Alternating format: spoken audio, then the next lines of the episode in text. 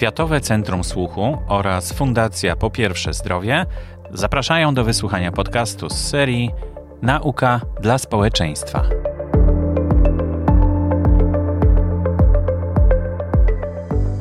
Zapraszam do wysłuchania wykładu profesor Sylwii Kołtan pod tytułem Szczepienia przeciwko starym i nowym chorobom zakaźnym, który odbył się 25 października 2021 roku podczas III Kongresu Zdrowie Polaków. Dzień dobry. Witam Państwa bardzo serdecznie podczas konferencji Zdrowie Polaków 2021. Jest to niezwykle ważna konferencja, której celem jest znalezienie sposobów na to, aby zachować zdrowie nie tylko jednostek, ale całych populacji, w tym konkretnym przypadku populacji Polaków. Moim zadaniem jest opowiedzenie Państwu, jakie znaczenie mają szczepienia w zapobieganiu starym i nowym chorobom zakaźnym. Choroby zakaźne towarzyszą ludzkości od zarania. W przeszłości poprzez mniejszą mobilność ludzi wolniej szerzyły się, ale i tak ostatecznie pochłaniały miliony ofiar. Ludzie byli bardzo bezradni wobec zakażeń. Taki średniowieczny paradygmat mówił uciekać wcześnie, daleko i na długo. I jak Państwo się domyślacie, był to bardzo nieskuteczny sposób walki z chorobami zakaźnymi. Obecnie większa mobilność ludzi powoduje, że w bardzo szybkim czasie epidemie szerzą się na cały świat, czyli przyjmują charakter pandemii. Lepiej radzimy sobie z zarazami, gdyż jesteśmy lepiej wyposażeni. Mamy zorganizowany system opieki medycznej, mamy leki, choć nie tak skuteczne, jakbyśmy chcieli. Mamy przede wszystkim szczepionki. I z medycznego punktu widzenia dzieje ludzkości można podzielić na czas przed i po wynalezieniu szczepień ochronnych. Przed erą szczepień ochronnych choroby zakaźne były przyczyną masowych zgonów dzieci, osób dorosłych, albo też były przyczyną kalectwa. Obecnie nie mam żadnej wątpliwości, że świat ze szczepieniami jest lepszy, jest bezpieczniejszy. Dzieci są chronione bardzo skutecznie, a dzięki dzieciom chronieni są również ich dziadkowie. Zresztą szczepienia dorosłych również są niezwykle ważnym elementem profilaktyki chorób zakaźnych.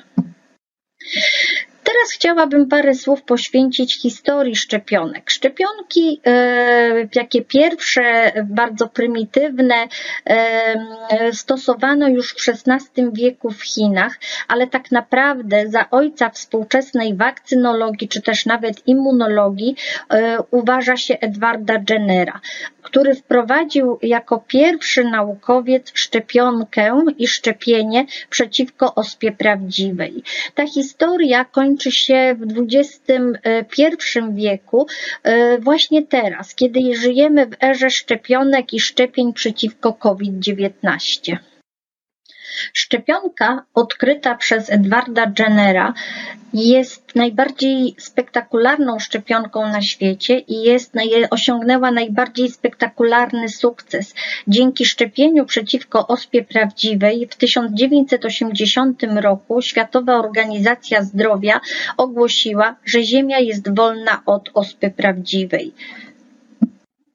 Efektem ubocznym odkrycia Jennera były narodziny ruchów antyszczepionkowych. Tak, proszę Państwa, to nie jest wcale odkrycie późniejsze, to nie jest pomysł późniejszy. Wraz z pierwszymi szczepieniami podawanymi przez Edwarda Jennera pojawiły się różne absurdalne opinie na temat zagrożeń, jakie niosą za sobą szczepienia. Dzisiaj również z takimi opiniami musimy się zmierzyć.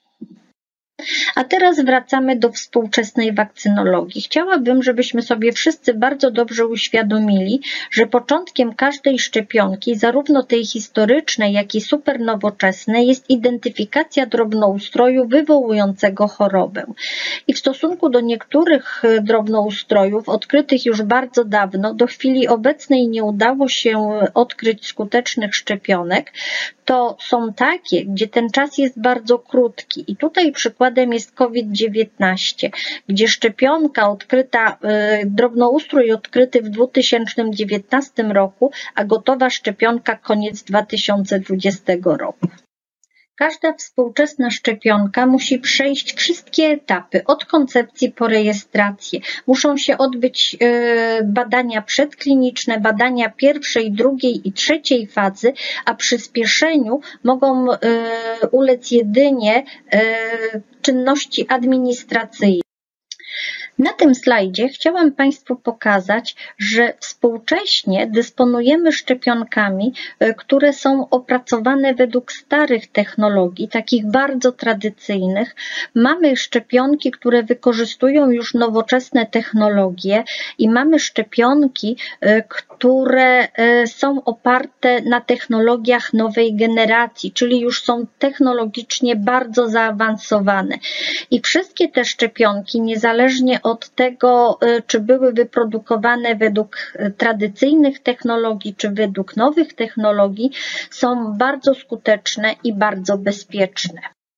Jeżeli podzielilibyśmy sobie szczepienia na tradycyjne, czyli opracowane według tych starych technologii i te bardzo nowoczesne, to możemy sobie powiedzieć, że tradycyjna wakcynologia polega na podaniu gotowego antygenu, a zadaniem osoby zaszczepionej jest odpowiedź immunologiczna. Natomiast nowoczesna wakcynologia polega na podaniu informacji genetycznej o antygenie, a zadaniem osoby zaszczepionej jest produkcja obcego antygenu i również odpowiedź immunologiczna. Historycznie skuteczność szczepień oceniano wyłącznie klinicznie, czyli oceniano, czy osoba zaszczepiona zachorowała, a jeśli zachorowała, to czy przeszła chorobę łagodniej. Współcześnie wiemy, że jest bardzo wiele elementów decydujących o skuteczności szczepień w odniesieniu do populacji jednostki. Znamy rodzaj odpowiedzi immunologicznej, znamy różnorodność tej odpowiedzi u poszczególnych osób, zmienność patogenów, bierzemy pod uwagę czynniki środowiskowe i geograficzne i bezpieczeństwo szczepionek. Szczepionki tradycyjne, jakie wciąż są używane, to są szczepionki atenuowane, czyli żywe atenuowane. To jest przykładowo szczepionka przeciwko gruźlicy, doustna szczepionka przeciwko polio. Mamy inaktywowane, czyli zabite szczepionki. To jest na przykład pełnokomórkowa szczepionka przeciwko krztuścowi, czy inaktywowana szczepionka przeciwko wirusowi polio.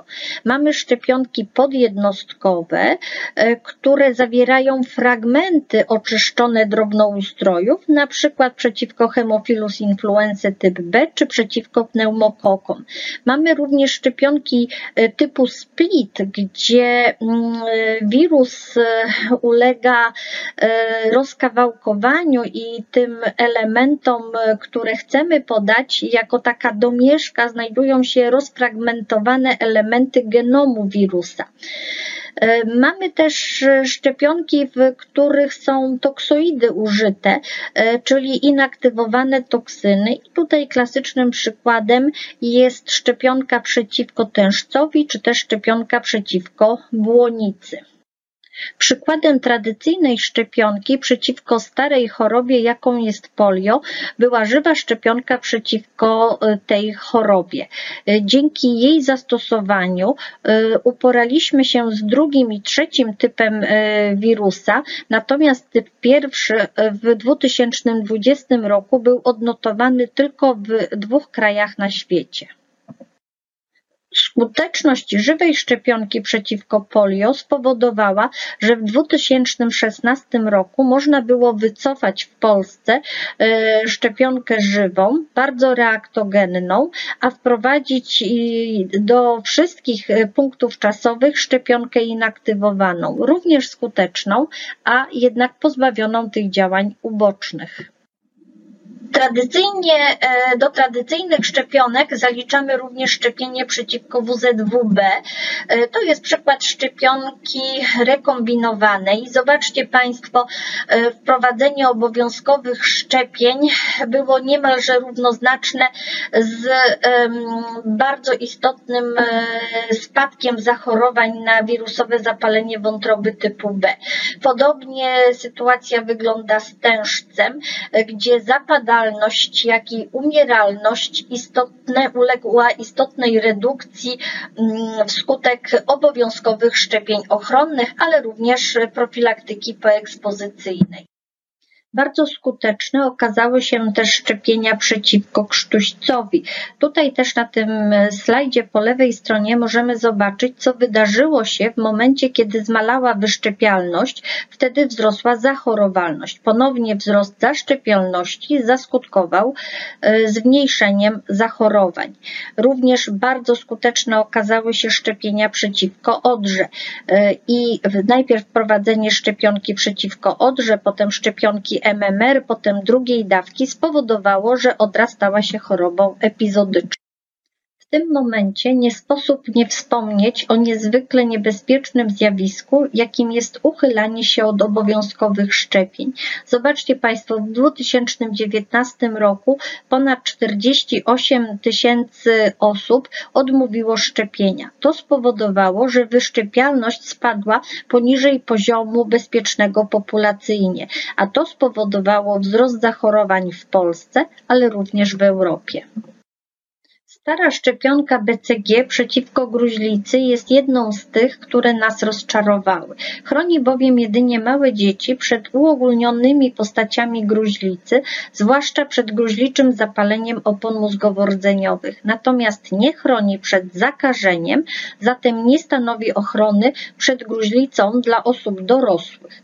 BCG jest szczepionką bezpieczną, jednak jest to najbardziej reaktogenna szczepionka używana w naszym obowiązkowym kalendarzu szczepień, aczkolwiek podszczep używany w Polsce jest bezpieczniejszy aniżeli podszczepy używane w innych krajach.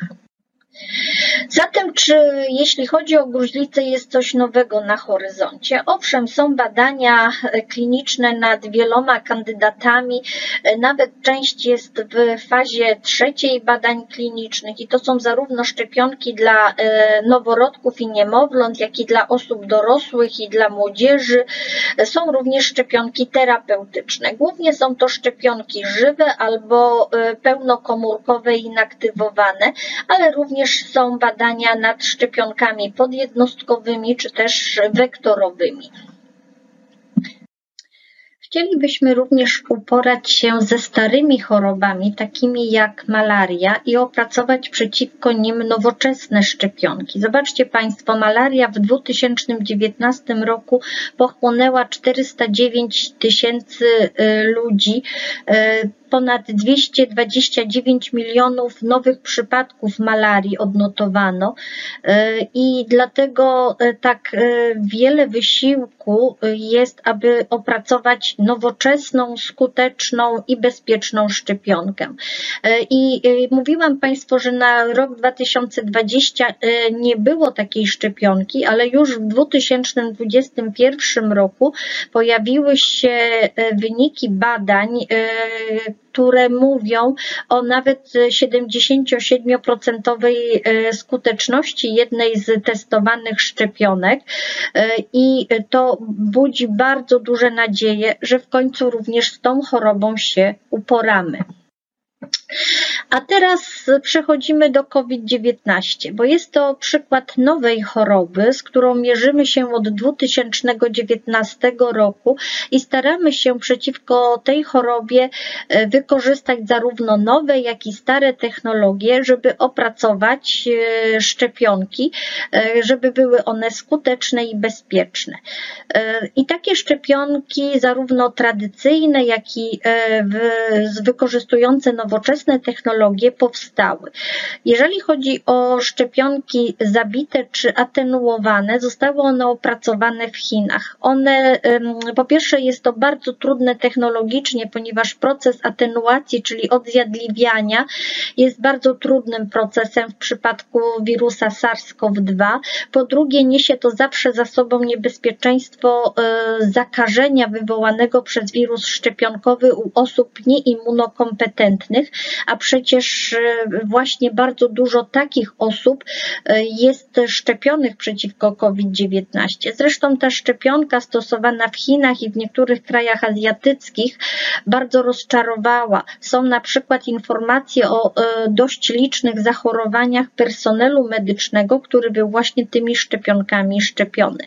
Są również szczepionki, które wykorzystują białka i albo to są tradycyjnie pozyskiwane białka według tych zasad tradycyjnej wakcynologii, albo są to już bardzo nowoczesne szczepionki i tutaj przykład takiej szczepionki za chwilę Państwu pokażę. Są to również te szczepionki, które my w Polsce najlepiej znamy, czyli szczepionki oparte na RNA, są szczepionki oparte na DNA i związane z użyciem wektorów wirusowych. Tutaj właśnie przykład szczepionki, gdzie bardzo nowoczesna technologia została wykorzystana do opracowania szczepionki, gdzie osobie zaszczepionej jest podawane już gotowe białko. Żeby taką szczepionkę wyprodukować, potrzebujemy komórek motyla, potrzebujemy bakulowirusa jako wektora i teraz fragment DNA, w którym jest zakodowane białko kolca, jest przez tego bakulowirusa transportowane do komórek motyla. Te komórki motyla produkują białko kolca, potem to białko kolca jest przymocowywane do takich nanocząsteczek, do tego dołączane są jeszcze adiuwanty pod postacią takich substancji mydłopodobnych, czyli saponin i powstaje taki sztuczny twór, który bardzo przypomina wirusa. I tutaj osobie zaszczepionej podajemy już gotowe białko, na które ta osoba ma odpowiedzieć tylko poprzez produkcję przeciwciał i wytworzenie odporności komórkowej. Kolejną bardzo już nowoczesną technologią wykorzystaną w szczepionkach przeciwko COVID-19 są szczepionki mRNA, gdzie produkuje się na masową skalę mRNA, w którym zapisana jest sekwencja białka kolca. To mRNA pakuje się w takich nanocząsteczkach lipidowych i w takiej postaci podaje osobie zaszczepionej, a rolą osoby zaszczepionej jest produkcja białka i wytworzenie odpowiedzi immunologicznej na to białko. Kolejnym przykładem wykorzystywanym w szczepionkach, również tych używanych w Polsce, to są właśnie szczepionki oparte o technologię wektorów wirusowych. Tutaj sekwencja kodująca białko kolca jest przepisana na DNA. To DNA jest wprowadzone do tego wektora wirusowego, którym najczęściej jest adenowirus.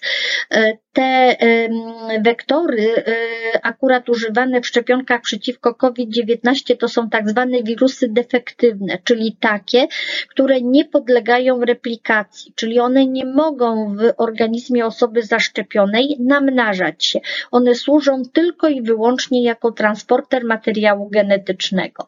A dalej na bazie DNA wprowadzonego do osoby zaszczepionej jest produkowane mRNA, na bazie mRNA produkowane jest białko, a potem jest indukowana odpowiedź zarówno T, jak i B komórkowa. Proszę Państwa, że szczepionka może być najlepsza na świecie, ale na pewno nie wywoła efektu, nie zadziała, jeśli nie zostanie zastosowana. Także teraz wszystko jest w rękach naszych jako lekarzy, żebyśmy promowali te szczepienia. Wszystko jest w rękach naszych obywateli, żeby chcieli się tymi szczepionkami szczepić. Na koniec trochę statystyki. Tą prezentację przygotowywałam na początku lipca i te dane właśnie pochodzą z tego czasu. Zobaczcie Państwo, 24% populacji światowej otrzymało przynajmniej jedną dawkę szczepionki przeciwko COVID-19, ale tylko 1% ludzi w krajach o niskim statusie ekonomicznym zostało zaszczepionych przynajmniej jedną dawką. Tam będzie ogromny rezerwuar i tam będzie ogromny problem z COVID-19.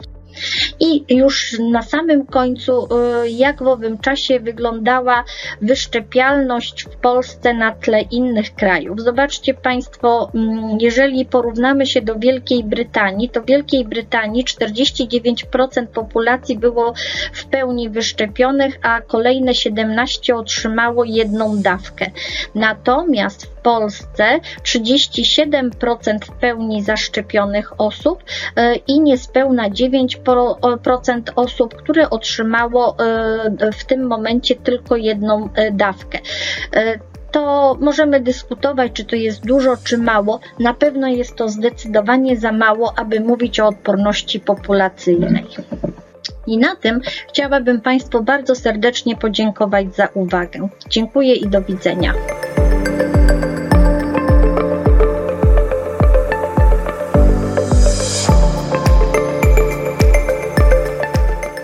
To był odcinek podcastu Nauka dla Społeczeństwa. Zapraszamy do kontaktu poprzez e-maila mampytanie@ifps.org.pl. Prezentowanych informacji o charakterze medycznym nie należy traktować jako wytycznych postępowania medycznego w stosunku do każdego pacjenta. O postępowaniu medycznym, w tym o zakresie i częstotliwości badań diagnostycznych i lub procedur terapeutycznych, decyduje lekarz indywidualnie zgodnie ze wskazaniami medycznymi, które ustala po zapoznaniu się ze stanem pacjenta. Lekarz podejmuje decyzję w porozumieniu z pacjentem. W przypadku chęci realizacji badań nieobjętych wskazaniami lekarskimi, pacjent ma możliwość ich odpłatnego wykonania.